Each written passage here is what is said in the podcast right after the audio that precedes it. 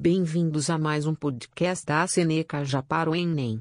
Lembrando que todo o nosso conteúdo está disponível gratuitamente no www.senecaja.com. Acessem. Hoje vamos falar sobre mecânica, que é o ramo da física que estuda o movimento e as suas causas. Sobre os ramos da física, temos a cinemática, ramo da mecânica responsável pela descrição dos movimentos. A dinâmica, ramo da mecânica responsável pela investigação da causa dos movimentos.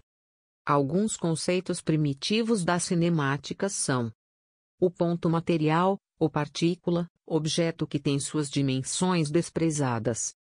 O referencial, ponto escolhido para a medição da posição do objeto. A trajetória, caminho percorrido pelo objeto.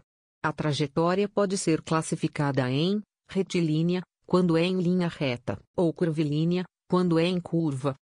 O móvel, objeto com capacidade de locomoção. Para saber se um objeto está em movimento ou em repouso, é necessário definir o referencial. Está em movimento se a posição do objeto variar no tempo, dado um referencial. Está em repouso, se a posição do objeto não variar no tempo, dado um referencial. Chegamos ao final desse episódio.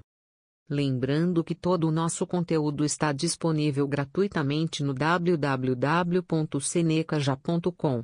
Até mais.